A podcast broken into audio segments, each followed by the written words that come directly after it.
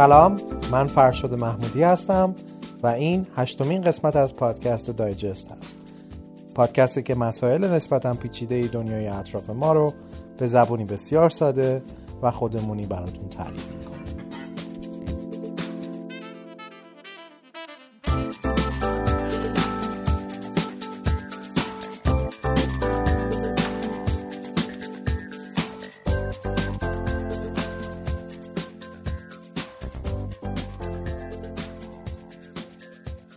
خب مثل قسمت قبلی باز هم اعلام می‌کنم که پادکست دایجست هیچ گرایش خاصی رو دنبال نمی‌کنه و همه چی رو بیطرفانه میگه و قضاوت نهایی به عهده خود شنونده هست. خب موضوع امروز سوریه است کشوری که از قدیمی ترین سرزمین های جهانه. جالبه بدونید که پایتخت سوریه دمشق به عنوان یکی از قدیمی ترین شهرهای سکونت پذیر تاریخ بشره. بهش میگن continuously inhabited city. یعنی اینکه از ازل سکونت درش جاری بوده. این کشور تاریخی که قدمتش به اندازه قدمت ایران خودمونه در 6 7 ساله اخیر چنان با خاک یکی شد که تقریبا دیگه چیزی ازش نمونده. ولی چیزی که مهمه اینه که این جنگ به حدی پیچیده است که با اکثر آدما که صحبت می‌کنید دقیق نمی‌دونن که جنگ اونجا سر چی و از کجا شروع شده. برای همین دایجست امروز می‌خواد برگرده به 6 7 سال پیش و بهتون بگه چی شد که سوریه اینطوری شد.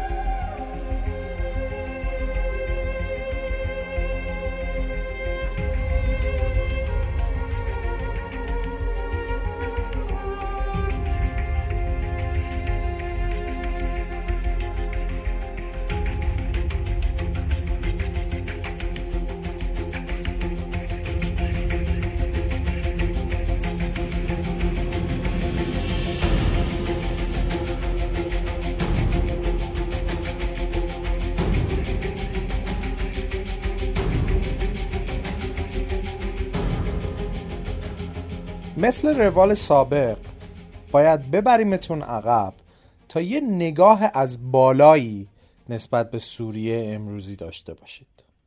خب سوریه میشه گفت که یه کشور کوچیکه با ثروت نسبتا کم و بسیار به نسبت خودش پر ازدهام با 23 میلیون نفر جمعیت. اندازش حدود 185 هزار کیلومتر مربع یه چیزی شبیه یکی از ایالتهای آمریکا. مثلا واشنگتن یا فلوریدا. ولی از عراضی که داره فقط یک چهارمش قابل کشته و بقیهش بیشترش کویره. البته یه مقدارش به درد چرای دام ها می‌خوره ولی میشه گفت تقریبا کمتر از ده درصد سطحش زمین زراعی ثابت به حساب میاد. به غیر از نوار باریک مدیترانه ایش اکثر کشور تحت تاثیر دمای شدید هواست. که منجر به طوفان‌های شنی متعدد و خشکسالی‌های پیاپی میشه. مثلا در پنج سال اخیر 2006 تا 2011 خوشسالی میشه گفت پدر سوریه رو در آورد. تا حدی که این خوشسالی به خوشسالی های دهه 1930 آمریکا از لحاظ شدت تشبیه میشه. این خوشسالی اخیر میگن بی سابقه ترین خوشسالی سوریه و طولانی ترینش هم بوده اتفاقا. برای مثال در بین سالهای 2001 تا 2010 یه چیزی حدود 60 بار طوفان شنی به سوریه هجوم آورده. مهمترین قسمت این طوفان هم از بین بردن لایه سطحی خاک بوده. در از همون 5 تا 20 سانت اولیه روی خاک که بیشترین تمرکز مواد عالی رو داره و برای کشت و زرع لازمه. و همین قضیه خشکسالی یکی از محرک های جنگ داخلی بوده که جلوتر بهتون میگم. از اون طرف مضاف بر طوفان‌های شنی دمای بیش از حد باعث کاهش بارندگی هم شده بود. طبق عکسبرداری های فضایی که سال 2010 شده بود به غیر از اردن و لبنان و اسرائیل تمام مناطق شرقی مدیترانه دچار کاهش بارندگی شدید شدن. حتی تو همین مناطقی هم که بارش بوده میزان بارش حداقلی بوده. دقیقا حداقل میزانی که باهاش بتونن کشاورزی و سرپا نگه دارن. تازه وقتی هم که تو سوریه بارون میاد تو زمستون میاد که زیاد منفعتی برای محصولاتش نداره. از اون طرف هم سوریه بر سر رود فرات که از ترکیه شروع میشه و از سوریه و عراق رد میشه با ترکیه مشکل زیاد داره. که سدهای اونا اونجا زدن یعنی ادعای سوریه اینه که ترکیه سدسازی های اونجا کرده که جلوی آب ورودی به سوریه رو تا حد زیادی گرفته. کلا اقتصاد سوریه بر پایه دو رکنه. یکیش نفت و اون یکی هم کشاورزی. طبق آمار بانک جهانی سال 2012 کشاورزی یه چیزی حدود 20 درصد تولید سرانه داخلی سوریه رو تشکیل می‌داده که باعث اشتغال 17 درصد مردمش هم بوده. از اون طرف قبل از درگیری ها سوریه 330 هزار بشکه نفت در روز تولید می‌کرده که به غیر از 70 هزار بشکه بقیهش رو خودش مصرف می‌کرده که اونم بعد از درگیری ها داستان نصف شد. در ضمن نفت سوریه هم کیفیت زیاد خوبی نداره و هزینه پالایشش بسیار بالاه بعد مسئله دیگه جمعیت زیاد سوریه است. که با فقر منابعی که داره این بالانس بین جمعیت و منابعش همچین زیاد درست نیست. اگر سوریه جمعیت کمتری داشت اوضاع خیلی متفاوت می بود. با اینکه البته زمین های زراییش طی سالهای اخیر بیشتر و بیشتر شدن و کیفیت کشت در سالهای اخیر باز خیلی بهبود پیدا کرده ولی نتونستن به تقاضای موجود جمعیتی برسن. بعد نکته دیگه این که همینطور که جمعیت افزایش پیدا کرده مردم نتونستن چیزهایی رو که دارن یعنی داراییاشون رو به درستی و به خوبی با هم تقسیم کنن. در نتیجه خیلی مهمه که ما به روابط بین مردم سوریه و روابطشون با دولت پی ببریم. چون اصل داستان ما روی این قسمت قرار سوار بشه.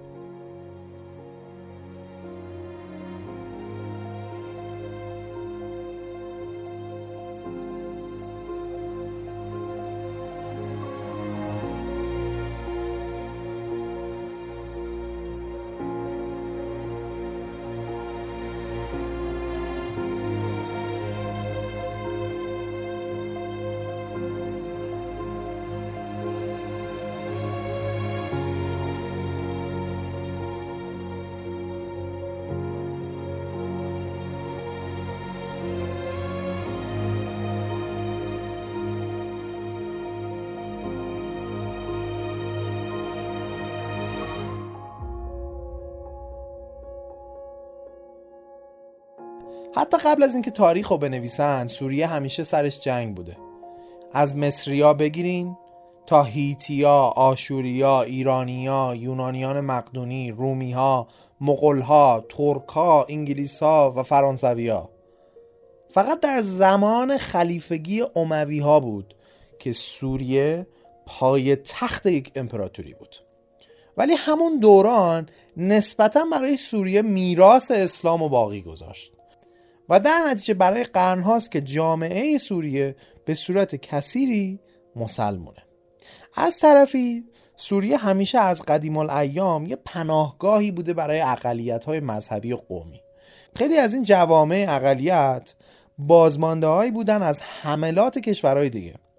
در بیشتر پنج قرن اخیر وقتی که سوریه امروزی قسمتی از امپراتوری عثمانی بود گروه های ارتودکس کاتولیک و مسیحی های دیگه مسلمون های علوی اسماعیلی و فرقه های دیگه اسلام به همراه یزیدی ها کرد ها یهودی ها و دروزی ها و خیلی کسای دیگه در محله های کنار مسلمون های سنی زندگی می‌کردن. خب اینو بهتون بگم که قبل از جنگ جهانی اول سوریه تحت کنترل امپراتوری عثمانی بوده. اون زمان امپراتوری عثمانی جمعیت رو به دو شکل سازماندهی می‌کرده. یکیش این که در ابتدا مفهومی به اسم کشور سوریه وجود نداشته. بلکه سوریه که ما می‌شناسیم یه سری استانهایی بودن که حول محور شهرهای باستانی و تاریخی وجود داشتن. ولایت هم گفته می شده مثلا ولایت دمشق. در ضمن این دوتا شهر همونطور هم که قبلا گفتم از قدیمی ترین شهرهای سکونت پذیر جهان به شمار میان. ایده ای به اسم کشور سوریه تا اواخر قرن 19 اصلا شکل نگرفت. ساکنین هر کدوم از استانهای امپراتوری عثمانی می‌تونستن به اختیار خودشون به هر استانی که دوست داشتن سفر کنن بدون اینکه حس غریبه بودن اونجا داشته باشن. در نتیجه اگه الان شما از اجداد سوریا مثلا میپرسیدید که اهل کجا بودین احتمالا اسم استانی رو که توش زندگی می‌کردن و مالیات می‌دادن میبردن. نه اینکه مثلا به شما بگن من اهل سوریه بودم. چیزی اصلا کانسپتی به اسم سوریه وجود نداشته اون موقع. و دوم اینکه امپراتوری عثمانی در تمام مدت حکومتش با اینکه ساکنین هر کدوم از این مناطق بر اساس قانون قوانین خودشون زندگی می‌کردن مشکلی نداشت و اصلا قصد و نیت وارد شدن به زندگی روزمره آدم ها رو هم نداشت. مسلمان ها فارغ از اینکه عربن، کردن، ترکن یا هر چیز دیگه با دولت رسم و رسوم و قوانینشون رو به اشتراک میذاشتن. ملت های دیگه هم با قوم یا دین مختلف خود مختار بودن. البته بجز در بحث امور نظامی و خارجی بیشتر در بحث کنترل جامعه و شهری که داشتن. قانون و قوانین و رسوم و فرهنگ و اینا. در نتیجه اینها اقوام بسیار متفاوتی از قدیم کنار همدیگه زندگی می‌کردن و به عقاید و رسوم و پوشش و زبان و فرهنگ همدیگه هم احترام میذاشتن. و هر کدومشون هم مجاز بود بر اساس قاعده و قوانین خودشون زندگی کنه. در نتیجه وقتی که بعدها کشور سوریه شکل گرفت یه میراث غنی و متنوع از اقوام مختلف رو که همه در کنار هم دیگه زندگی می‌کردن و به ارث برد. اینا رو همین جور که میگم تو ذهنتون نگه دارید چون قسمتی از بستر دلایل جنگ امروزی سوریه است. در اساس complexity جنگ امروزی سوریه یه قسمتش به خاطر complex بودن تاریخ و روابط قومیتی مردمشه. حالا یکم بزنیم بره جلو ببینیم بعد از عثمانی چی میشه.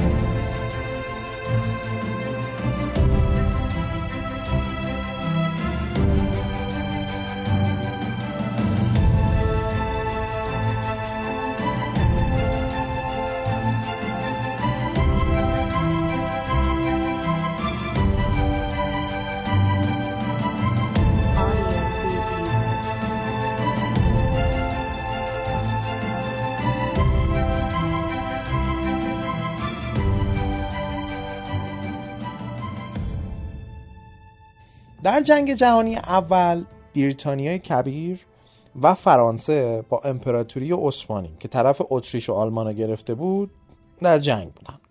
اما قبل از اینکه جنگ به پایان برسه بریتانیا و فرانسه با هم توافق کرده بودن که خاورمیانه رو بین خودشون تقسیم بکنن. بعد از اینکه ها شکست خوردن طی یه سری اتفاقات تهش سوریه افتاد دست فرانسه شمال عراق هم افتاد دست بریتانیا. البته نحوه حکومت فرانسه به شکل mandate بود نه مستعمره ای بهش میگن French Mandate یه زمان یه دوره در تاریخ سوریه است که بهش میگن French Mandate یعنی به این طور که فرانسه یه حالت قیمی به خودش می‌گرفت تا مثلا سوریه رو آماده کنه تا بتونه رو پای خودش وایسه. بعد اجازه میده که اون کشور به استقلال خودش برسه. هرچند که فرانسه گفته میشه زیاد اهمیتی به این موضوع نمی‌داد و اینا بیشتر واجه های حقوقی بوده که بتونه مستمر سازی خودش رو در جامعه جهانی توجیه کنه. پس تا اینجا می‌رسیم در تاریخ سوریه.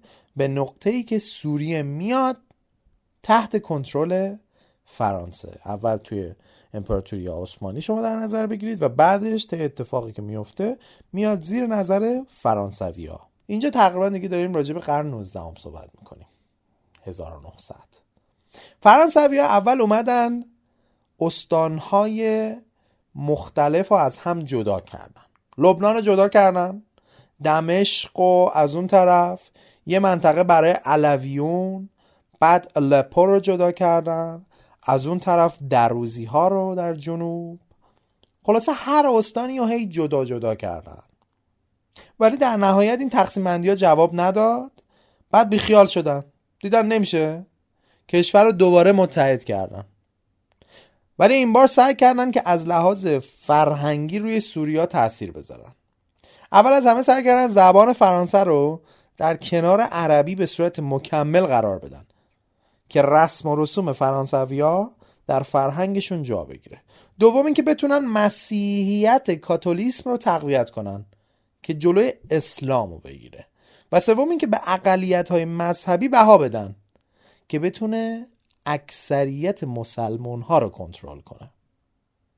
خب نتیجه اینا چی شد؟ این شد که یه حس بیگانه حراسی در مردم به وجود آوردن. یعنی برعکس عمل کرد. و اتفاقا ملیگرایی سوریا رو قوی تر کردن. برای همینم بود که در دهه 1930 و اینا بود که دیگه می‌شد راجع به مفهومی به اسم سوریه صحبت کرد. از اون طرف که دیگه فرانسه دید استراتژی هاش جواب نمیده رو آورد به خشونت و طی سالهای مختلفی درگیری های زیادی پیدا کرد.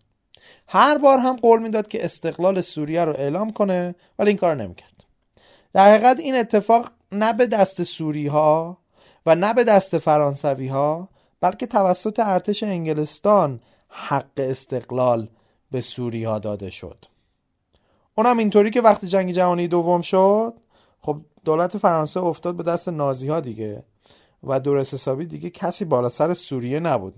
در نتیجه انگلیس هم حمله کرد و اون رژیمی که سوریه رو کنترل می‌کرد بهش می‌گفتن French Vichy government اون رو از صحنه بیرون کرد. در نتیجه در روز 17 آوریل 1946 آخرین سرباز فرانسوی هم سوریه رو ترک کرد و اون روز شد روز استقلال سوریه. تا اینجاش پس اصلا بدونید سوریه امروزی که داریم راجبش صحبت می‌کنیم چطور شد که به وجود اومد؟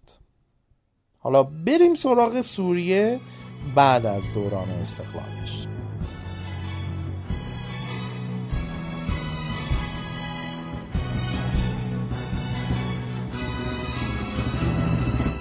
سادة الديار عليكم سلام.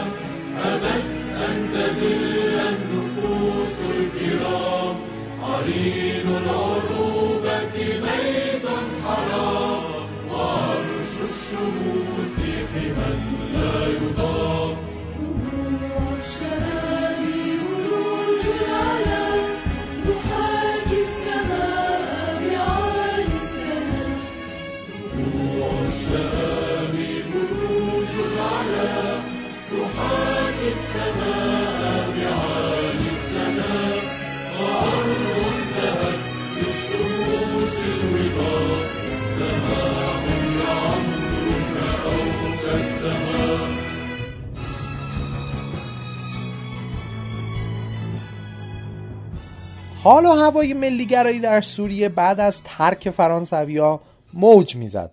ولی داستان اینه که سوریا هنوز قانون و قواعد کشورداری رو خب خب بلد نبودن.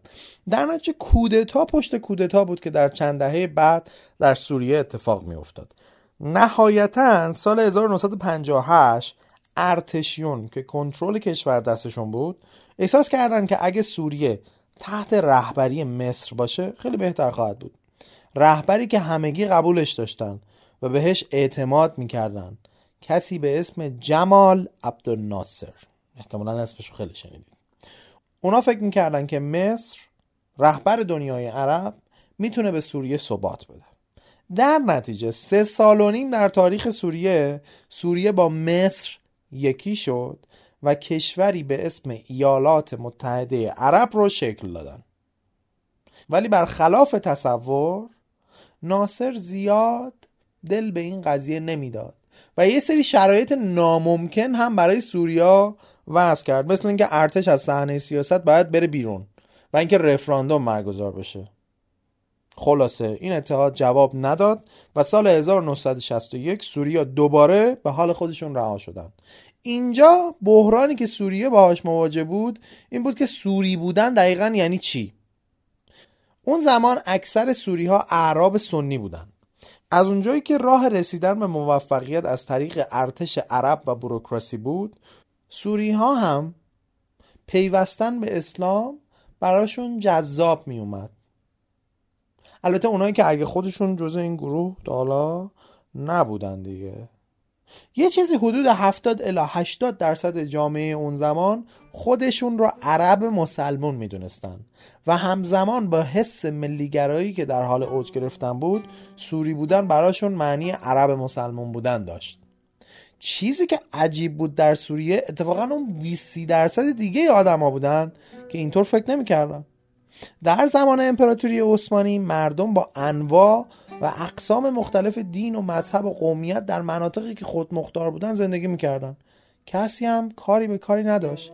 ولی ملیگراهای سوری استنباطشون این بود که تنوع زیاد اتفاقا نقطه ضعفی برای کشوره و همه هدفشون این بود که همه رو با هم یکی کنن. ولی خود ملیگراها هم کاملا عقاید متفاوت مختلفی داشتن. بزرگترین جنبش اسلامی اون زمان حرفش این بود که همه باید عرب باشن و در ضمن سنی. و اساسا اقلیت های دینی زیاد براشون معنی نداشت. در صورتی که تو خود همین ملیگره ها یه سری محافظ کار از قشر مرفهتری وجود داشت که حرفشون این بود که ملیت و کشور تمرکزش اساسا از روی دین باید دراد و تمرکز باید روی خاک و تمامیت ارزی باشه. ولی برنامه های اونا هم به موفقیت نرسید تا اینکه این تفکر به نحوی و شکلی در تار و پود حزب بحث به عنوان یک حزب ملیگرایی که همه اعراب و از هر دین و مذهبی میپذیرفت شکل گرفت. حزب بحث حرفش این بود که همه اعراب باید با هم متحد بشن. و به صورت داخلی در یک کشور ساماندهی بشن. حکومت هم باید حکومت سکولار باشه یعنی دین جدا از سیاست.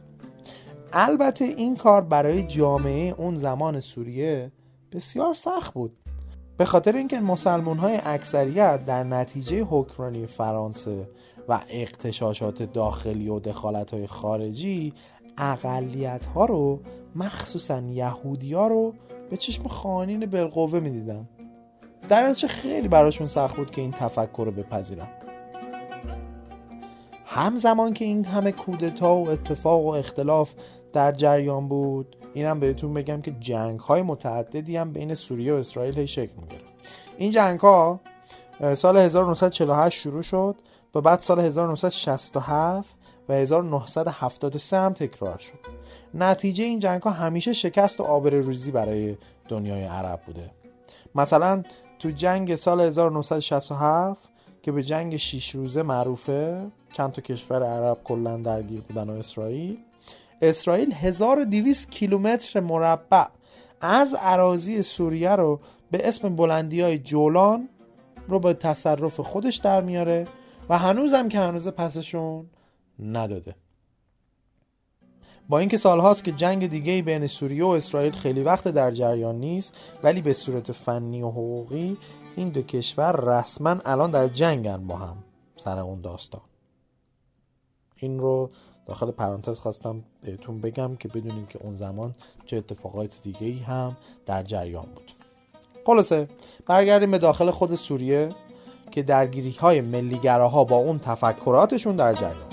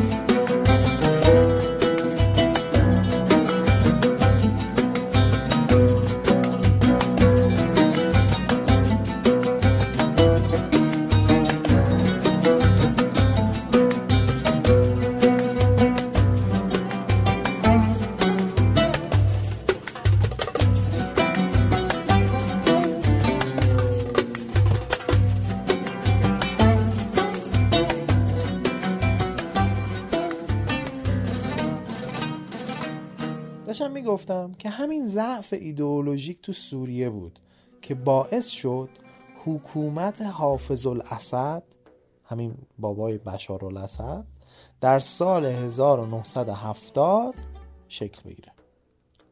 خانواده اسد اهل اقلیت علویون بودن. یعنی حدود 11 تا 12 درصد مردم سوریه. علویون هم مسلمون هایی که مثل یهودیا خودشون رو مردم منتخب خداوند می‌دونن. ولی علویون از دید مسلمان های دیگه مرتد به حساب میان یه جورایی. این قضیه زمان امپراتوری عثمانی اهمیتی آنچنان نداشت چون حکومت کاری به کار کسی نداشت تو این قضايا ولی الان که سوریا داشتن برای هویت خودشون می جنگیدن و اساسا به اقلیت ها به خاطر همکاری با خارجی ها شک داشتن اقلیت بودن. حالا چه علوی؟ مسیحی یا یهودی؟ زیاد مناسب نبود. و یه جورایی همه رو می‌برد زیر یه چتری که همه بهش با شک و تردید نگاه می‌کردن. در نتیجه برای حافظ الاسد حزب بس بهترین گزینه بود و جایی بود که محدودیتاش کنار زده می‌شد. چون گفتم دیگه حزب بس حرفش این بود که همه اعراب فارغ از اینکه چه دینی دارن با هم مشترکن. یعنی در جایی که علویون رو در هیچ حزبی درست حسابی راه نمی‌دادن حزب بس به راحتی همه اقلیت ها رو میپذیرفت. در نتیجه حافظم با اشتیاق عضو حزب بس شد و بعدها هم خودش شد رهبر این حزب. در نتیجه برای اینکه بفهمیم تو سوریه چه خبره باید یکم روی این حزب تمرکز کنیم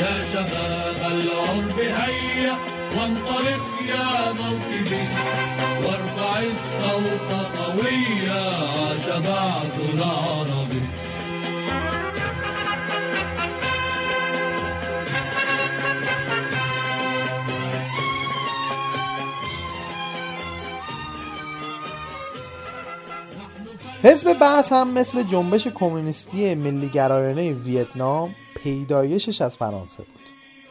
دو تا سوری که اون زمان در پاریس درس میخوندن که یکیشون مسیحی بود و اون یکی سنی جذب شکوه و عظمت فرانسه شده بودن و حالشون از ضعیفی سوریه به هم می‌خورد. جفتشون می‌خواستن که سوریه شبیه فرانسه بشه. و در عین حال فرانسه رو هم از مملکتشون بیرون کنن. جفتشون اعتقاد داشتن که آینده در گروه اتحاد و سوسیالیسمه. حرفشون این بود که باید ظلم فرانسوی ها عقب مندگی سوری ها و حزب سیاسی که نمی‌دونه چطور باید با چالش های زمان کنار بیاد تموم بشه. بالاتر از همه این که این عدم اتحاد باید از بین بره. راه حل اونا این بود که فاصله غنی و فقیر باید توسط یک نظام سوسیالیستی اصلاح بشه و کمتر و کمتر بشه. و اینکه اختلاف و فاصله اسلام هم با اقلیت ها باید توسط یک اسلام اصلاح شده کمتر و کمتر بشه. اسلام از دید اونها نباید به صورت سیاسی با عنوان یک دین بهش نگاه می‌شد بلکه باید تجلی از یک کشور عربی می بود در نتیجه جامعه ای که اونا می‌خواستن بسازن باید مدرن می بود سکولار می بود و بر اساس یک مفهوم عرب محور به جای قوم و قبیله های مختلف جلو می رفت به صورت خلاصه. هرچه که اونها هدفشون بود تقریبا ضد اهداف پیمان گروه اخوت اسلامی بود. حزب بحث هم مثل پیمان اخوت اسلامی در بین دانشجوها و دانش آموزا رواج پیدا کرد در ابتدا. حافظ الاسد یکی از اولین دانشجوهایی بود که به این حزب پیوست و بعدا تبدیل به یک قهرمان شد. مثل خیلی از جوانای دیگه حافظ به ارتش پیوست خیلی سخت کار می‌کرد و سریعا تبدیل شد به خلبان جنگنده. ولی خیلی زود فهمید که ارتش و نظامی وسیله است و برای اهدافش باید درگیر سیاست بشه. در نتیجه از connection های نظامیش استفاده کرد و position خودش رو توی حزب بالا برد. در نتیجه از سر همین قضیه درگیر یه سری کودتا شد که در دهه بین 50 و 60 میلادی اتفاق می و در نهایت خودش رو تونست تو این کودتا بالا بکشه و سال 1971 رهبر حزب و رهبر سوریه شد. و فرضیاتش هم برای ریاست جمهوری توسط همه پرسی که انجام شد تایید شد. ولی اسد هنوز مشکل اساسی قومیتی سوریه رو حل نکرده بود. مخصوصا نقش اسلام رو در جامعه. این مشکلی که الان به صورت خیلی تراژدیک و تلخ در سوریه مشهوده پیدایشش در بازنویسی مجدد قانون اساسی 1973 به یه شکلی دیده شده. قانون اساسی قبلی که در زمان فرانسوی ها نوشته شده بود می‌گفت که رئیس جمهور باید مسلمون باشه. حافظ هم با توجه به اینکه تعهد به سکولاریسم داشت یعنی می‌گفت دین از سیاست جدا ولی دو تا اقدام انجام داد که در راستای عقاید اسلامی بود. یکی اینکه اون جمله رو یکم بازنویسی کرد و نوشت که رئیس جمهور باید مسلمان باشه. اوکی. ولی مسلمان اسلام همه پسند. اسلام دین عشق پیشرفت و عدالت اجتماعی برای همه است. نه فقط برای یه عده خاص. و در اقدام دومش داد یک مرجع قابل احترام. اونم نه از سوریه بلکه از لبنان و نه سنی بلکه شیعه. یه فتوایی صادر بکنه. که علویون مرتد نیستن. می‌بینید که چطوری با این دو اقدامش فضا رو برای علویون و خودش باز کرد. و از اون طرف پیمان اخوت اسلامی عصبانی شد و شورش در کل کشور در گرفت. مخصوصا در شهر هما. اسد تا یه جاهایی تونست مدیریت کنه این شورش ها رو. ولی مشکل اصلی رو حل نکرده بود. تا اینکه حملات پیمان اخوت اسلامی زیادتر و زیادتر میشه اینو ترور می‌کنن اونو ترور می‌کنن بم میذاشتن و از این داستانا. تا اینکه بالاخره یه جنگی بین رژیم و این گروه تو شهر هما شکل می‌گیره. و در نهایت اسد اون شهر رو با خاک یکسان می‌کنه. و ادعا میشه در اون جنگ چنده هزار نفر در این درگیری کشته شدن. بعد از حمله اسد در سال 1982 اون شهر با خاک یکسان شده رو شروع کرد به بازسازی. سریع اتوبان ساخت مدرسه ساخت بیمارستان ساخت و خیلی چیزهای دیگه. و خیلی واضح روشن کرد که فلسفهش کمک کردن به سوریاست که زندگی بهتر داشته باشد. ولی کسی نباید حکمرانیشو به چالش بکشه. این دیکتاتوری اسد یه جورایی با همرده های دیگه خودش مثل عربستان، روسها، ویتنامی ها و غیره مقایسه می شده همیشه.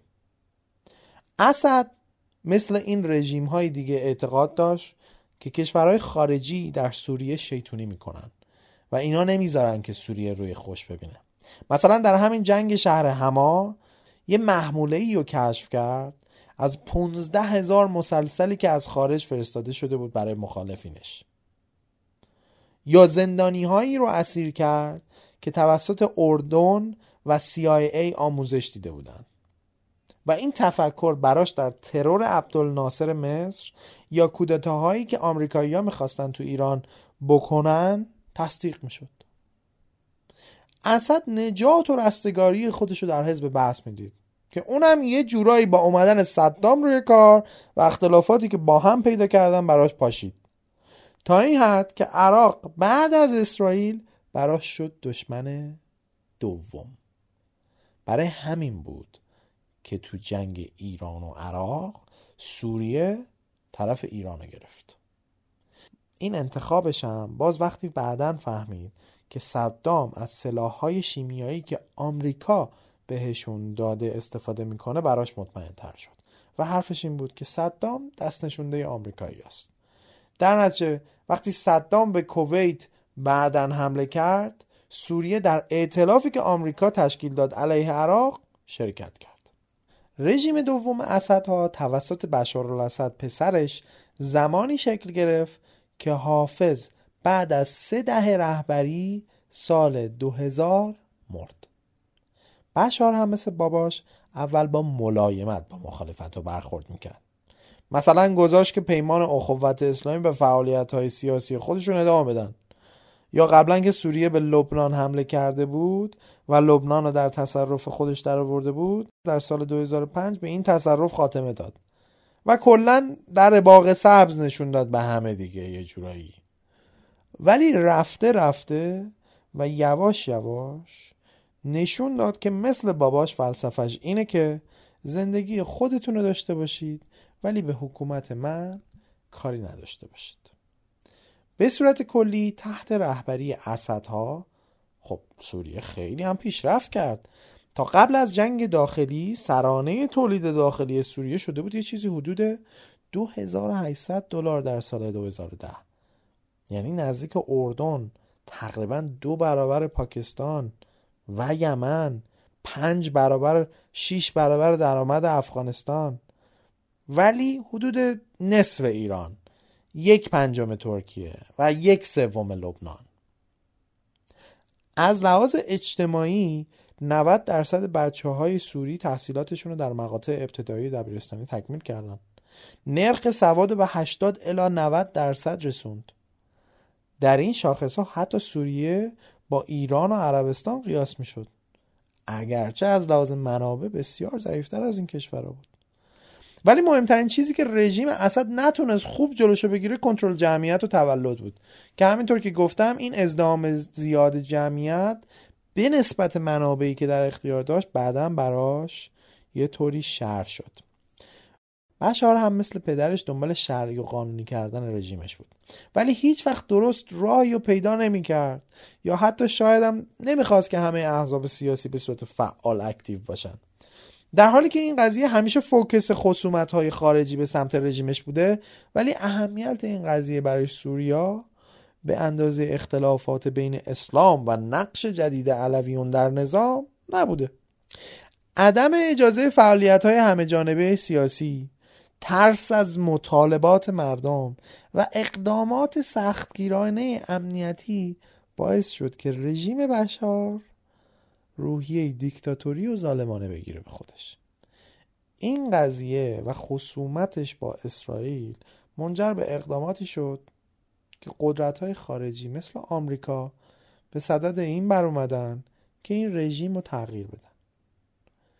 این رو به وضوح در حرف های دولت بوش میشه دید.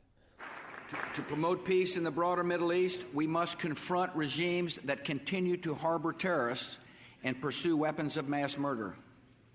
Syria still allows its territory and parts of Lebanon to be used by terrorists who seek to destroy every chance of peace in the region. You have passed, and we are applying the Syrian Accountability Act, and we expect the Syrian government to end all support for terror and open the door to freedom. در دولت بوش در سال 2002 یه سیاست ضد سوریه قشنگ دیده می‌شد. وقتی که بوش سوریه رو جز ملت های تروریست به حساب اوورد اول یه سری فعالیت های سری و مخفیانه شروع شد. دو سال بعدش تحریما شروع شد. اسرائیل گهگاهی شیطنت هایی می‌کرد که ارتش سوریه کاری از دستش عملا بر نمی اومد. از اون طرف تو لبنان وقتی متهم به ترور حریری شد سوریه کاری کردن که سوریه از لبنان بره بیرون و اینکه وقتی که به دنبال تسلیحات شیمیایی رفت بستنش به اینکه از تروریست حمایت می‌کنه. تو این فاصله بشار سعی کرد که روابطش رو با کشورهای مختلف بهتر کنه. از غرب و شرق بگیرین تا اعراب و غیره و زالک. روابط تو این دوران هی بالا پایین داشت. یه بار می‌رفت فرانسه مثل چی ازش خوش آمدگویی می‌کردن؟ فرداش با فرانسه می‌شد دشمن. یه روز تحریم می‌شد فرداش می‌بینی با چند تا از سران کشورها در رابطه با مراودات تجاری و اداری و سیاسی آینده داشتن با هم صحبت می‌کردن. ولی به صورت کلی میشه گفت تا حدی هم تونسته بود که روابط رو بهتر کنه. تا اینکه چند سال بعد خوشسالی خانمانسوزی که از 2006 شروع شده بود باعث شد که 800 هزار کشاورز تمام معیشتشون رو از دست بدن و حدود 200 هزار تاشون زمیناشون رو ترک کنن. در بعضی از مناطق کشاورزی کاملا متوقف شد و بر بعضی جاهای دیگه افت محصول به 75 درصد رسید و کلا 85 درصد تمام دام ها از گشنگی و تشنگی مردن. صدها هزار نفر از این کشاورزها عراضی رو رها کردن و رفتن به سمت شهرها به دنبال کار. کاری که در عمل وجود نداشت.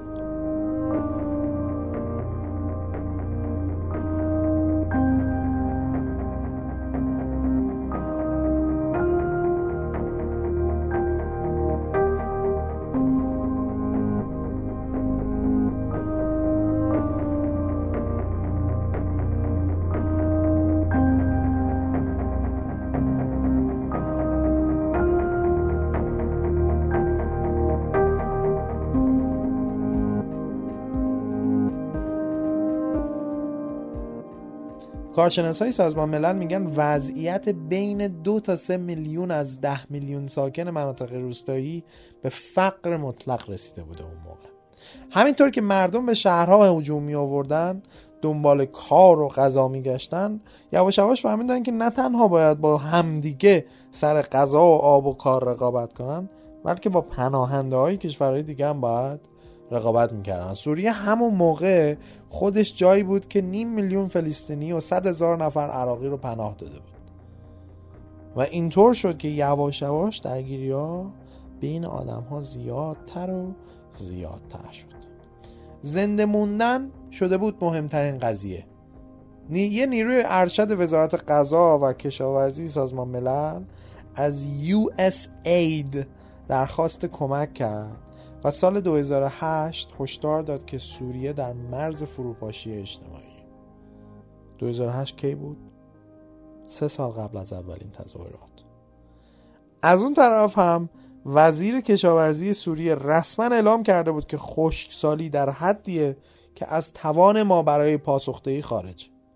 تمام این درخواست های کمک انگار می‌رسید به یه سری گوشی که نمیشنیدن. تا جایی که سازمان USAID گفت اولویت ما این نیست که در این مقطع زمانی منابعمون رو اونجا هزینه کنیم. چه USAID تصمیم درستی گرفت یا نه ما می‌دونیم که سوریه خودش رو برای فاجعه آماده کرده بود. از اون طرف هم به خاطر افزایش قیمت گندم در بازارهای جهانی سال 2006 وسوسه شده بود و ذخایر گندم استراتژیکش هم فروخته بود.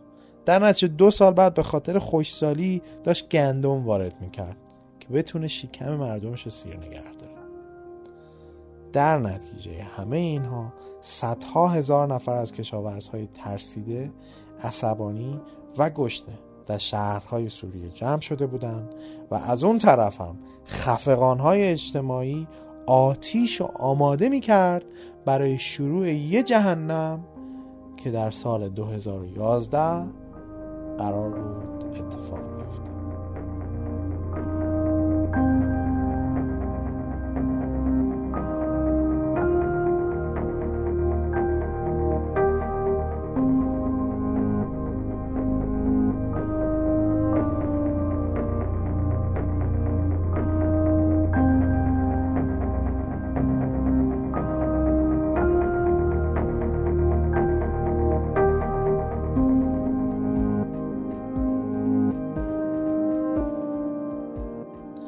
سال 2011 سالی بود که بهار عربی اتفاق افتاد. کشورهای عربی یادتونه دونه دونه توشون تظاهرات می‌شد و یکی یکی رژیم هاشون سرنگون می‌شدن. بهار عربی در کشورهای تونس، مصر، لیبی، بحرین، یمن دونه دونه اتفاق افتاد و این بهونه رو داد به دست سوریا. در نتیجه تو مارچ 2011 در شهر دارا حالا من نمی‌دونم اسمش درست میگم یا نه درا دارا که تو جنوب سوریه است. یواش یواش رو دیوارهای شهر نوشتن که بعدی نوبت توه دکتر. دکتر میگم به خاطر اینکه بشار اساسا دکتر چشم پزشکیه که رفته بود انگلیس درس خونده بود. بگذاریم. از اون طرف مردم اجتماعاتی رو به نشونه اعتراض شکل دادن که به دولت بگن چرا کمکشون نمی‌کنه. مطالبات مردم چندین مورد بود. یعنی دلیل اینکه اصلا چرا مردم شروع کردن تظاهرات. خب یکیش که بهتون گفتم وضعیت بد اقتصادی. البته وقتی شما روند وضعیت اقتصادی سوریه رو می‌بینید متوجه میشید که رو به رشد هم بوده. هرچند مخالفین دولت می‌گفتن که این رشدی که ازش صحبت داره میشه فقط به یه سریا در شهرهای بزرگ نف میرسونه. یا کسایی که به دولت نزدیکن و اکثر مردم از این رشد اقتصادی بهره نبردن. این پترن آشنایی دیگه. تو برکسیت هم یه جورایی راجبش تو قسمت دوم صحبت کردیم که چی شد که انگلیسی ها رأی خروج از اتحادیه اروپا رو دادن. این پترن رو هی می‌بینید در انقلاب های مختلف جاهای دیگه دنیا. یا جنبش های مدنی که در بقیه اقصانقات دنیا داره اتفاق میفته. اینکه این رشدی که دارید ازش صحبت می‌کنید ما بهره ای ازش نبود. ما که ندیدیم. کو؟ تو مملکت خودمون هم هست دیگه. برجام رو می‌بینید بعد از اون طرف میگه ما که ندیدیم. اینا این پترن رو یادتون باشه. این الگوی الگوی خیلی مشابهیه که در خیلی از کشور اتفاق میفته خلاصه. فساد دولت یکی دیگه از این موارد بود. علویونی که تمام پست های دولتی و مخصوصا نظامی رو گرفته بودن باز یه مورد دیگه که مردم باش خوشحال نبودن. خارج شدن سوریه این یه مطالبه. خارج شدن سوریه از قانون وضعیت اضطراری یکی دیگه از این مطالبات. این قانونیه این قانون وضعیت اضطراری یه قانونی که تقریبا از دهه 60 میلادی تو سوریه حکفرماست کلا سوریه رو در حالت وضعیت اضطراری قرار داده. به این شکل که به خاطر جنگ های متعدد با اسرائیل و جنگ های داخلی و جنگ هایی که با تروریست ها داشتن قانون از حالت عادی خودش خارج میشه و یه سری اختیارات به رئیس جمهور و دولت میده که در حالت عادیش نداره. به این میگن قانون وضعیت اضطراری. مردم حرفشون بود که آقا سوریه دیگه باید الان از این وضعیت اضطراری بیاد بیرون. برای چی همینجوری شما سوریه رو توی وضعیت اضطراری نگه داشتید؟ خلاصه این اجتماعات شکل می‌گیره و مردم مطالباتشون رو به شکل تظاهرات های جست گریخته نشون میدن تو همون شهر. تا اینکه ارتش و دولت به بدترین شکل با این قضیه برخورد می‌کنن. و تظاهرات ها رو با تیراندازی سرکوب می‌کنن. حالا ما واقعا نمی‌دونیم که دولت اول شروع کرده اونا شروع کردن. چیزی که مهمه اینه که یه تظاهراتی میشه از این طرف میمیرن و این همون جرقه بود که هفت سال پیش تو سوریه زده شد و هیچ کسی فکرشو نمی کرد که به قیمت ویران کردن سوریه تمام بشه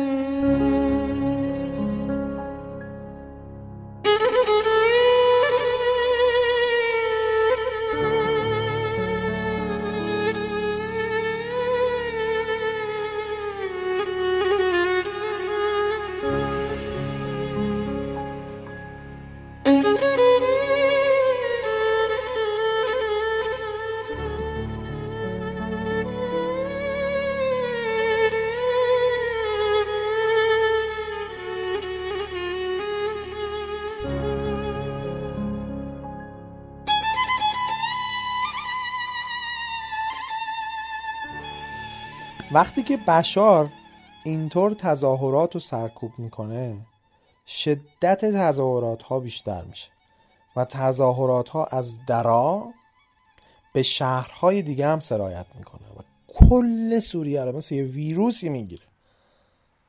از اون طرف هم درگیری ها مسلحانه میشه و چیزی راه میفته به اسم جنگ داخلی.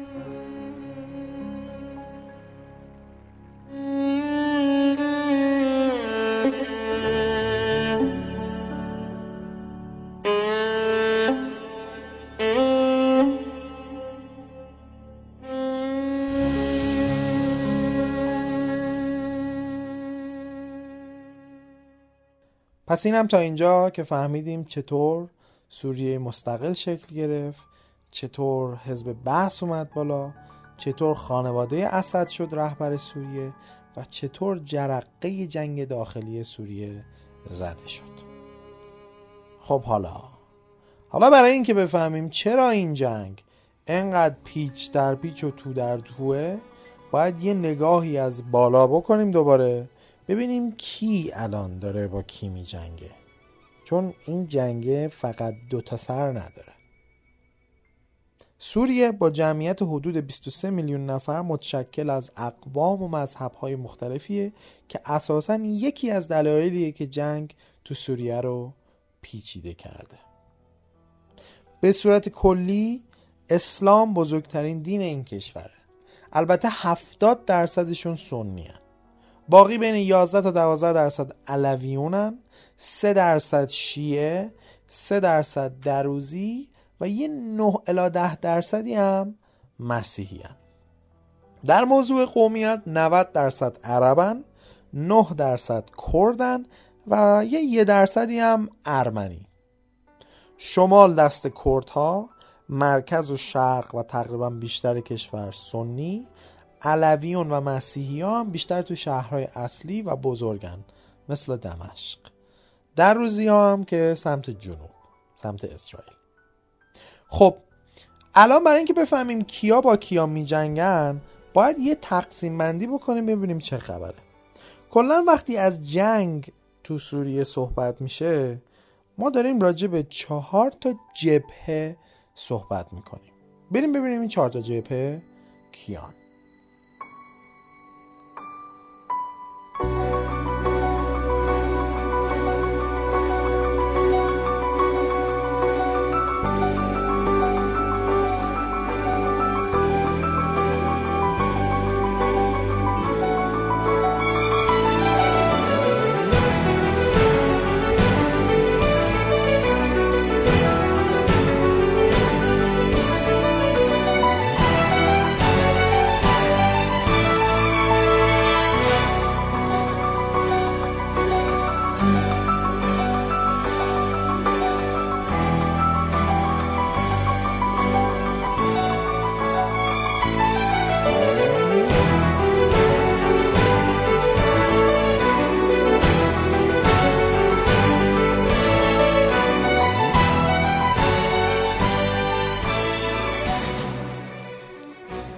سمت اول رژیم بشار اسد و ارتش سوریه و دوستاش. حالا دوستاش کیان؟ و چه انگیزه هایی دارن؟ اولین دوستش روسیه است. چه کمکی کرده؟ حملات هوایی و تسلیحاتی. لابیگری سیاسی در شورای امنیت و وتو کردن رعی های آمریکا و انگلیس و فرانسه. انگیزش چیه؟ خب ببینید روسیه تنها پایگاه آبهای گرمش در مدیترانه در بندر استان لازقیه سوریه قرار داره. خب نمی‌خواد اون بندر رو از دست بده. چون می‌دونید که وقتی شما بندر رو از دست میدین نیروی دریاییتون هم از دست میره. در نتیجه پشتیبانی دریایی هم نخواهید داشت. و کلا اونی که دریاها دستشه قدرت بیشتری داره از لحاظ نظامی. و انگیزه دیگه روسیه جلوی آمریکا و اسرائیل رو گرفتن تو خاورمیانه است. پس این از روسیه. دومین دوستش کیه؟ دومین دوستش مایم ایران. چه کمکی کردیم؟ ارسال نیروی غیر مستقیم دادن مشاوره نظامی ارسال تسلیحات حمایت مالی. انگیزه ایران چیه؟ خب سوریه از متحدهای نزدیک ایران بوده از قدیم. و تنها راه ترانزیتی برای ارسال سلاح و پشتیبانی به حزب الله لبنانه. مضاف بر این که به صورت استراتژیک ایران دوست داره پایگاه های نزدیک به اسرائیل داشته باشه که ازش به عنوان کارت های بازیش استفاده می‌کنه. در اصل وقتی ایران قدرتش رو زیاد می‌کنه تو خاورمیانه باعث میشه که کشورهای دیگه هم چیزی برای از دست دادن داشته باشن. و نتونن به راحتی بهش زور بگن. این یکی از استراتژی های خارجی ایرانه. دوست دیگهش کیه؟ حزب الله لبنان. چه کمکی کرده؟ هزاران نیرو برای جنگ به سوریه اعزام کرده. تا همین الان. و انگیزش هم خب اینه که اگه سوریه رو از دست بده پشتیبان بزرگش از دست میره. مضاف بر اینکه راه ایران به لبنان سخت میشه و اساسا بقای خودش بعدا مورد تهدید قرار می‌گیره. و در نهایت دوستای دیگه شبه نظامی های عراقی و افغانی و یمنی هن که براش می جنگن که اونوری ها ادعا می‌کنن اینها رو ایران استخدام می‌کنه و میفرسته. و خودش رسما نیرو نمیفرسته. هرچند که ایران این قضیه رو رد کرده. همه اینایی که گفتم تازه شدن یه جبهه و اونم بهش میگیم جبهه طرفدارهای اسد و خود اسد. حالا بریم سراغ سمت دوم جبهه دوم. جبهه دوم شورشیان که خودشون از حزبهای مختلفی درست شدن و چندین جبهن. ولی مسئله ای که هست اینه که این چندین جبهه اصلا خودشون هم با خودشون اتحاد ندارن. و درسته که همه یه هدف مشترک دارن. ولی با همدیگه خودشون با خودشون مشکل دارن. یه چیز خیلی عجیب راجع به این جنگ سوریه اینه که میگن هزار تا گروهک هستن که دارن با هم میجنگن و این هزار تا گروهک جمعا صد هزار نفر نیروان من اینجا چند تا از مهماشو میگم. مهمای این حزب و این جبهه های شورشی ها. یکی از بزرگترین شورشی ها ارتش سوری های آزاد به اسم Free Syrian Army. با همین پرچم سوریه فعلی ولی سبز رنگش و به جای دو تا ستاره سه تا ستاره داره. اینا همون جبهه که از خارج پشتیبانی مالی و تسلیحاتی زیاد بهشون میشه و میگن میانه روترن. در حقیقت این گروه یه سری ارتشی های سوریه بودن که تو ترکیه مستقر بودن و ارتش رو ترک می‌کنن میان سمت شورشی ها و این جنبش رو راه میندازن. خود ارتش سوریه آزاد از چندین زیرگروه مختلف تشکیل شده که من اینجا دیگه اسماشون رو نمی‌برم چون واقعا خیلی زیادن. جبهه دیگه جبهه اسلامیه که از ترکیب شدن هفت تا زیر جبهه دیگه به وجود اومده و بزرگترین جبهه رو با 45 هزار نیرو درست کرده. اون چند تا گروهک که زیر مجموعه این جبهه اسلامی هن اینان حرکات احرار الشامه جیش الاسلام که الان خیلی تو اخبار تو قوطه شرقی احتمالا اسمش رو شنیدید. سقور الشام انصار الشام و چند تای دیگه. جبهه اسلامی منظور القاعده و جبهه النصر نیست ولی منشورش از ورود مبارزان خارجی استقبال می‌کنه. میگه اینا برادرانی هستن که ما رو در جهاد دارن کمک می‌کنن. جبهه بعدی هم که باز داخل همین شورشیان تحریر السعودیه الاسلامیه. اون هم یه جبهه دیگه است که از 20 تا گروهک شورشی دیگه ساخته شده و یه سری دیگه هم که گروه های مستقلن پس اینایی که الان براتون گفتم اینا هم همه شدن سمت دو تازه اینا خودشون یه سری دوست دارن دوستای اینا کیان؟ دوست اولشون آمریکاست چه کمکی کرده؟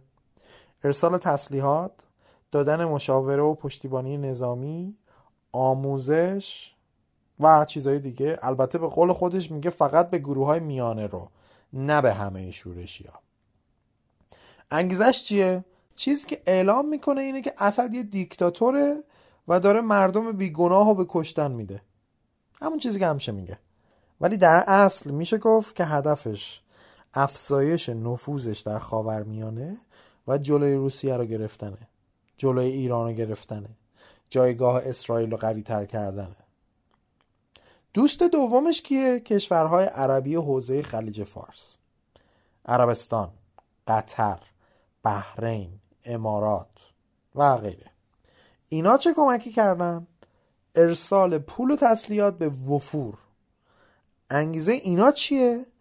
اینکه جلوی نفوذ ایران تو منطقه رو بگیرن چون می‌دونید که ایران در حال حاضر درگیر یه جنگ نیابتی با عربستانه. داستان قدیمی شیعه و سنی. تو یمن اینو می‌بینید. تو سوریه هم هست. تو عراق هم هست. کلا یک کولدوار یک جنگ سردی بین ایران و عربستانی در خاورمیانه وجود داره در حال حاضر. دوست سومش کیه؟ ترکیه. اون چیکار کرده؟ اونم کمک تسلیحاتی نظامی و سیاسی می‌کنه. و در نهایت دوست بعدیش اردنه. که پشتیبانی لوجستیکی و آموزشی میده. خب اردن هم تو تیم عربستانه و کلا با نفوذ ایران تو اون منطقه خوب نیست. اگه دقت کرده باشین اردن به ایرانی هم درست حسابی ویزا نمیده. پس اینا رو هم به همون جبهه دوم اضافه بکنید. بهشون میگیم شورشی ها و دوستاشون. بریم سراغ سمت سوم جبهه سوم. این طرف اون آدم بدانیه جورایی که بهشون میگن چی؟ گروه های جهادی. این گروه های جهادی که همه دنیا راجع به حداقل یکیشون زیاد حرف می‌زنه اسماشون ایناست. جبهت النصرا و داعش. جبهت النصرا یک گروه جهادیه که توسط خود داعش خلق شده و زیر شاخه القاعده است. که فرستاده شد به سوریه 2011 و اینا و ژانویه 2012 کار خودش رو رسما شروع کرد. جبهت النصرا یکی از نیروهای بسیار بسیار قوی بوده که تو جنگ سوریه نقش به سزایی بازی کرده. ولی متهم به کشت و کشتار خیلی از مردم بیگناه و ارتکاب جنایت های بسیار بسیار. تو بعضی از جنگ ها کنار شورشی های همون ارتش سوریه آزاد می جنگیدن ولی با هم یکی نبودن. سال 2012 آمریکا میاد جبهت النصرا رو می‌ذاره تو لیست تروریستا. چند ماه بعدش که ابوبکر البغدادی رهبر داعش قدرت داشت می‌گرفت اعلام کرد که جبهت النصرا و داعش با هم یکی شدن و متحد شدن. ولی سریعا رهبر جبهت النصرا؟ این داستانی که شنید رد کرد و با داعش یکی نشد و خودش گفت من بیعتم با القاعده حفظ می‌کنم. من با داعش کاری ندارم. از اون به بعد این دوتا جبهه دارن به صورت مجزا عملیات می‌کنن و بیشتر مبارزهای خارجی هم که وارد این گروه های جهادی میشن میرن بیشتر به سمت داعش. داعش هم که دید وقتی این بیعتش رو قبول نکرد خودش به تنهایی عملیاتش رو شروع کرد. شروع کرد گسترش توی عراق و سوریه که احتمالا دیگه راجع به داعش شما کلی شنیدید. البته من در قسمت های آینده پادکست یه قسمت رو اختصاص میدم به داعش و کامل بهتون پیدایش و شکل گیریش رو توضیح میدم. فقط اینو بدونید که تو این بلبشو داعش تونست خیلی از مناطق سوریه رو از همه جبهه ها بگیره. کلا هم داستانش فقط سوریه نبود دیگه. اهداف این داعش این بود که کلا یه خلیفه اسلامی بسازه در حد قدرت اسلام قدیم و باهاش یه جورایی همه دنیا رو بگیره. در ضمن در عمل و به صورت رسمی این گروه ها هیچ دوستی ندارن و کسی حمایتشون نمی‌کنه. ولی به صورت یواشکی حرف و حدیث پشتشون زیاد هست. مثلا به ترکیه خیلی این اتهامو می‌زنن که به داعش یه جورایی کمک می‌کرد. سر ماجرای نفت ارزون قیمتی که از داعش برای خودش خرید می‌کرده و به جای اینکه بیشتر داعش رو بزنه یه جورایی کردا رو می‌زده. پس این هم شد جپه سوم. گروه گروه های جهادی داعش و النصر. اینم بذارید یه گوشه. و در نهایت سمت چهارم یا جپه چهارم کردها یه جورای شبیه این جنگ The Lord of the Rings دیگه. هابیت ها از اون طرف انسان ها از اون و و هرکی باز خودش یه, یه, یه, یه وریه. جبهه چهارم کرد ها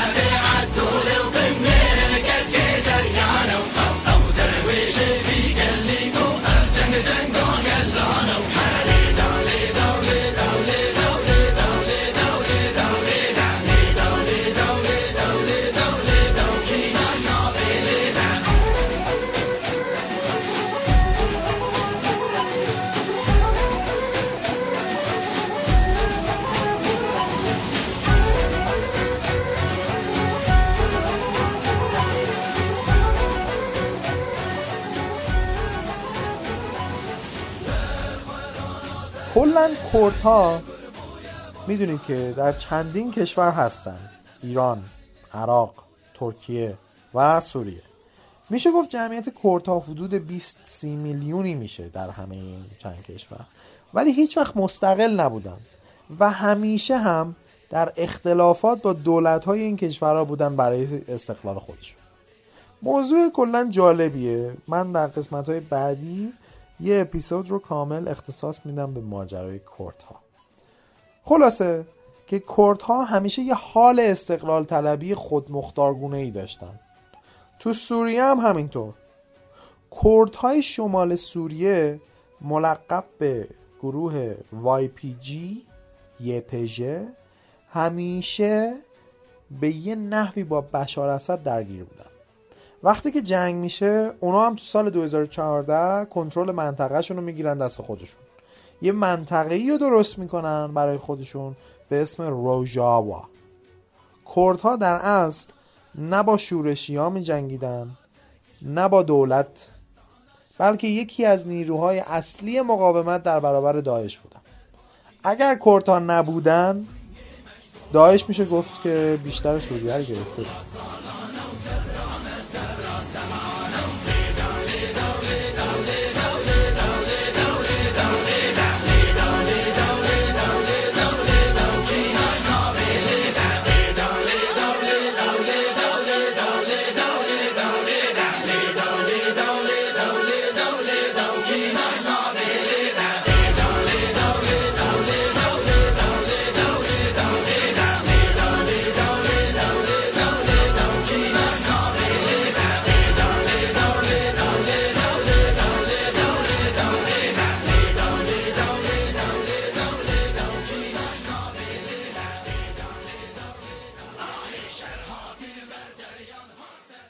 حالا دوستای کورتا کیان آمریکایی ها. کلی آمریکا بهشون کمک تسلیحاتی و نظامی کرد. چون آمریکا اعتقاد داره که کورتا یکی از مؤثرترین نیروها تو سوریه در مقابل داعش ولی از اون طرف ترکیه با کورتا خوب نیست. چون یپژه رو یه تورایی همون گروه کورتای پکک ترکیه می‌دونه که سالهاست دارن با دولت ترکیه میجنگن. و استقلال یپژه رو یه جور تهدید برای خودش می‌بینه. برای قسمت کورت های سمت ترکیه خودش. برای همین بود که سال 2018 همین چند وقت پیش پیشروی کورت ها رو تو شمال سوریه نتونست تحمل کنه. و وسط این همه ماجرا حمله کرد تو دل خاک سوریه و افرینو که احتمالا شنیدید اسمشو افرینو تصرف کرد و از دست کردها در آورد. داستانش با کردها بود پس به صورت خلاصه چهار تا جبهه شدن. اسد و دوست شورشی ها و دوستاشون گروه اسلامی جهادی مثل داعش و کردها. حالا این وسط رابطه بین این چند تا جبهه گره خورده. داستانی که میگن چقدر جنگ در سوریه اینقدر پیش در پیشه مال اینه. من چند تا مثال براتون میگم بدونید که چرا چقدر این جنگ گیر داره ما هم. مثلا ترکیه داره با داعش میجنگه. ولی جنگنده هاش بیشتر از اینکه داعش رو بزنن موازه کردها رو می‌زنن. کیا رو می‌زنن؟ کردهایی که خودشون با داعش دارن میجنگن. و بعد از اون طرف ترکیه حمله می‌کنه به کردها و افرین رو می‌گیره. در نگاه کنید کردها دارن با داعش میجنگن ترکیه هم داره با داعش میجنگه ولی ترکیه و کردها هم با هم دارن میجنگن. حالا کردها حامیشون کیه؟ آمریکا. خود ترکیه حامیش کیه؟ آمریکا. ببینید این یک گیر است. الان آمریکا تو این لایه گیر کرده. دو نفر دو تا تیم داره. دو تاشون هم تو تیم خودشونن ولی این دوتا با هم درگیرن. از اون طرف یه دشمن مشترک هم دارن. هم دشمن مشترک دارن هم خودشون با هم دشمنن. این یک گره.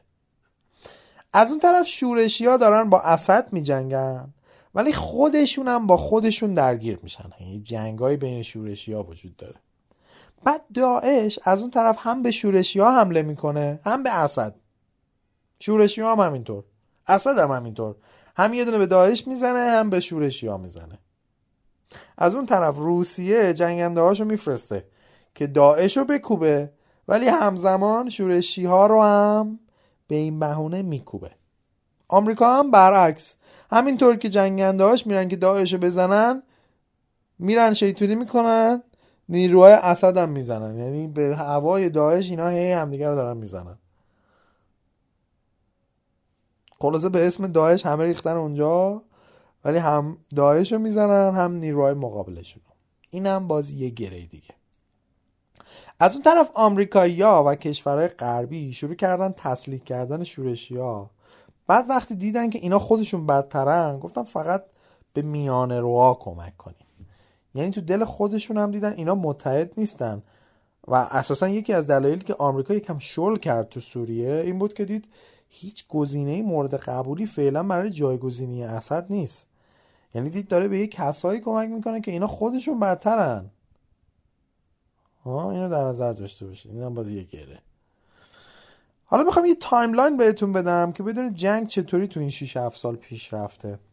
سال 2011 سال شکلگیری تظاهرات داخلی سراسری سوریه است. همون سال اول. یعنی اول کشور میشه کلا صحنه تظاهرات و این تظاهرات آروم آروم مسلحانه میشه. یه سال بعدش تو 2012 سالیه که نیروهای شورشی علیه اسد ساماندهی میشن یکم مرتبتر شروع می‌کنن کار کردن فعالیت کردن و شروع می‌کنن به پیشروی تو دل خاک سوریه. و خیلی از مناطق رو از دست اسد در میارن. و اینکه خیلی از مناطق سوریه و عراق رو شروع می‌کنن به گرفتن. اینجاست که گره تو گره است. داعش از یه طرف کردایه ور شورشی ها اسد و این دوستاشون همه با هم غیره و زالک. سال 2015 و 16 و 17 وقتی که دیگه پای روسیه و آمریکا میاد وسط و اولین حملات هواییشون به سمت داعش شروع میشه. ولی خب گفتم نیروهای مقابلشون هم یه جورایی می‌زنن. اینجاست که دیگه یواش یواش معادلات جنگ عوض میشه. سوریه یواش یواش مناطق از دست داده شو که اول جنگ از دست داده بود پس می‌گیره. داعش قدرتش کمتر و کمتر میشه. شورشی ها یواش یواش دیگه از پا در میان و ارتش اسد با کمک دوست داشت. یعنی روسیه و ایران و حزب الله قویتر و قویتر میشه. سال بعدش سال 2017 سالیه که آمریکا برای اولین بار بعد از اینکه ترامپ میاد سر کار مستقیما یه پایگاه هوایی رو با موشکای روی کروز می‌زنه. و اونش هم استفاده کردن از تسلیحات شیمیایی توسط دولت اسده. این سال سالیه که دیگه داعش هم پایتخت خودش رقعه رو از دست میده. سال قبلش هم که شورشی ها بزرگترین پایگاه شهریشون یعنی آلپو رو از دست داده بودن. و 2017 باز سالیه که روسیه اعلام می‌کنه مأموریتش در شکست دادن داعش. در سوریه دیگه یه جورایی تموم شده. سال 2018 هم با حمله ترکیه به شمال سوریه شروع میشه که میاد عفرین رو از دست نیروهای کرد می‌گیره. همین روزا هم که دیگه خبرش رو شنیدین دیگه که آمریکا ترامپ داره میگه که زیاد میلی به داخل سوریه موندن نداره و قصد اینو داره که از سوریه بکشه بیرون. این آخرین update هایی بوده که راجع به جنگ در اونجا اتفاق افتاده. خلاصه یعنی نتیجه هفت سال جنگ رو که می‌بینید متوجه میشید که وزنه به سمت اسد داره میچرخه. درسته که اولش برعکس بود ولی هرچی که بیشتر جنگ پیش رفت با کمک های بیشتر ایران و روسیه و حزب الله نتیجه برعکس شد. داعش که ترکید یه جورایی نه حالا کامل ولی خب اصل داعش از بین رفته. شورشی هم که دیگه آخرین زوراشون رو دارن می‌زنن. کردا هم که از اون طرف افتادن گیر ترکیه. سوالی که ممکنه پیش بیاد اینه که یعنی آمریکا و این همه کشورهای قوی نمی‌تونستن نتیجه رو برعکس کنن؟ جوابش اینه که خب چرا؟ معلومه. ولی داستان اینه که از اون طرف شورشی ها اصلا توشون اتحادی وجود نداشته. بعد گروه های افراطی تو دلشون بوده که این سوال بزرگتر برای آمریکا و حتی مردم پیش اومد که شاید اینا بدتر از اسد باشن اساسا. یعنی ترس از این داشتن که کسی که قرار جای اسد بیاد خیلی بدتر از خود اسد باشه. خلاصه ماجرا این که جنگ هنوز در اونجا ادامه داره و به نظر میاد که حالا حالا هم در جریان باشه و با تمام چیزهایی که گفته شد هنوز هم نمیشه نتیجه رو پیش بینی کرد. یهو دیدید همه چی ریخ به هم. ولی چیزی که مشخصه اینه که این جنگ جز ویرانی و بدبختی برای سوریه و مردمش نداشته. یه سری تخمین زدن که یه چیزی حدود 220 میلیارد دلار برای اقتصاد سوریه این جنگ هزینه داشته. و یکی از عوامل اصلی این بود که بحران مهاجرین رو شکل داد. همین جنگ بود که بحران مهاجرین به سمت اروپا و خیلی جای دیگر رو شکل داد. یه چیزی حدود نیم میلیون نفر کشته شدن. شیش و نیم میلیون نفر بی خانمان شدن و داخل سوریه جابجا شدن و نزدیک به پنج میلیون نفر به کشورهای دیگه مهاجرت کردن که بتونن پناهنده بشن. نزدیک دو میلیون نفر رفتن سمت ترکیه یه میلیون دیویس هزار نفر لبنان 650 هزار نفر اردن 250 هزار نفر عراق و 130 هزار نفر مصر. ولی جالب اینه که بدونید از کشورهای عربی خلیج فارس هیچ کدوم حاضر نشدن هیچ پناهنده ای بپذیرن. عربستان رو دارم میگم. از اون طرف تو اروپا هم یه میلیون نفر درخواست پناهندگی دادن که آلمان با 300 هزار پرونده و سوئد با 100 هزار پرونده بیشترین کشورهای پذیران. این بود یه خلاصه ای از اینکه بدونید سوریه چی بود و چی شد که به این روز افتاد. با آرزوی صلح برای مردم سوریه.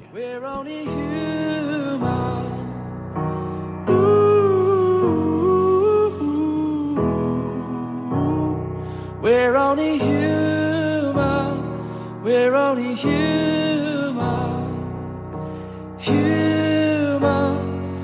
We're only human. We can't do everything, no. But we must do something. Do something. We can't do everything, no. But we must do something. Do something. We can't everything, no, but we must do something, do something. We can't do everything, no, but we must do something, do something.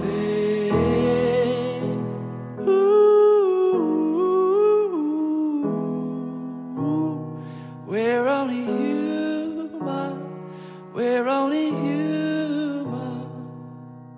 Ooh, we're only human. We're only